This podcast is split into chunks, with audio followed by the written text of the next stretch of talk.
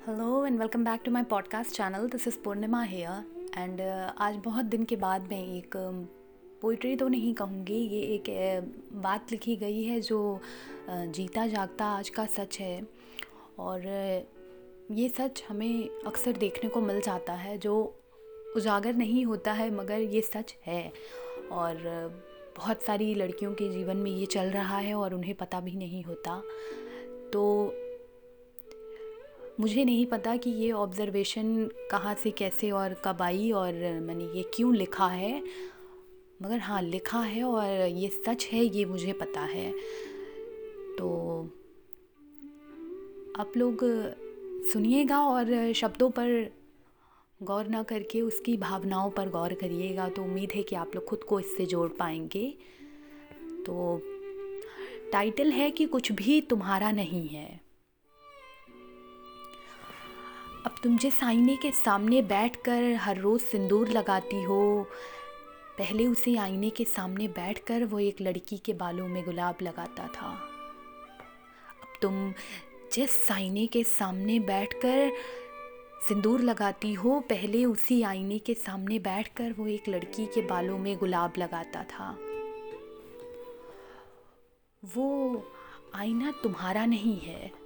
वो आईना तुम्हारा नहीं है, वो सिंदूर भरी चुटकी तुम्हारी नहीं है, वो पति तुम्हारा नहीं है। उसके मन में जो प्रेम है, वो तुम्हारे लिए नहीं है, तुम्हारे हिस्से का नहीं है। और जो आया है तुम्हारे हिस्से में, वो सच्चा नहीं है।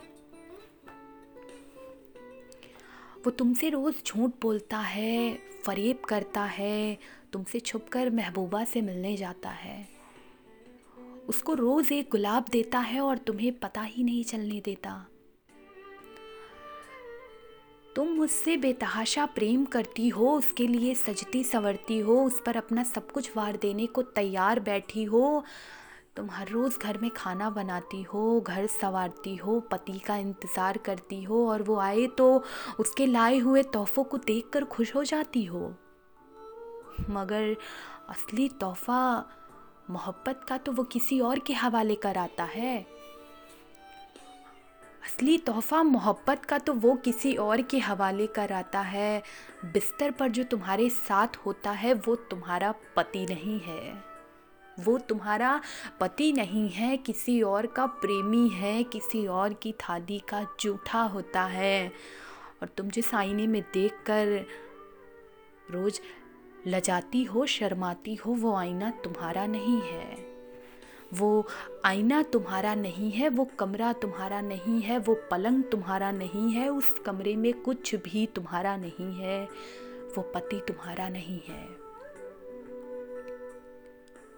वो जो डायरी है, वो तुम्हें छूने क्यों नहीं देता है? वो जो उसकी मेज़ पर रखी हुई डायरी है, वो तुम्हें छूने क्यों नहीं देता है? जानती हो उसमें क्या है? नहीं जानती। तो कभी चुपके से खोलकर तुम पढ़ना उसे, तुम किसी की सौतन हो ये मालूम हो जाएगा। तुम किसी की सौतन हो ये मालूम हो जाएगा और सिंदूर के साथ बंधा वो सात फेरों का तुम्हारा बंधन जिस पर तुम्हें बहुत गुमान है, वो झूठा साबित हो जाएगा। उसके लिए तुम्हारा प्रेम शायद सच्चा है। उसके लिए तुम्हारा प्रेम शायद सच्चा है, मगर तुम्हारे लिए उसका प्रेम तो झूठा ही है, या ये कहो कि वो प्रेम है ही नहीं। वो तो सिर्फ़ एक ज़िम्मेदारी है। तुम जानती हो, उस पलंग के नीचे एक संदूक रखा है, जिसमें उसकी महबूबा के दिए हुए गुलाब को चित्र और उसकी छुपी हुई कुछ शबाब रखी है जिससे अभी तलक तुम वाकिफ नहीं हो। किसी और की आँखों में देखे हुए तुम्हारे पति के कुछ खाब रखे हैं जो कभी पूरे नहीं हुए। कमरे में जिससे मिलती हो वो तुम्हारा पति है, प्रेमी नहीं है।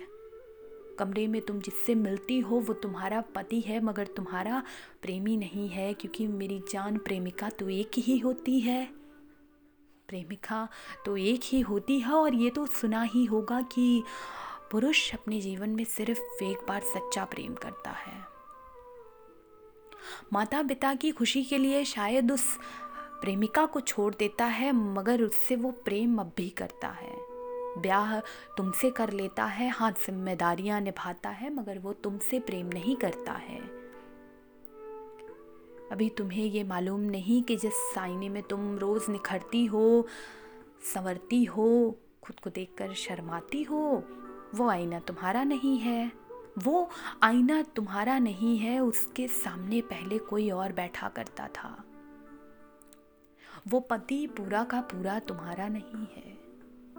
उसका असली हिस्सा किसी और के पास होता है और जिम्मेदारियों से लबरेज पति तुम्हारे पास होता है।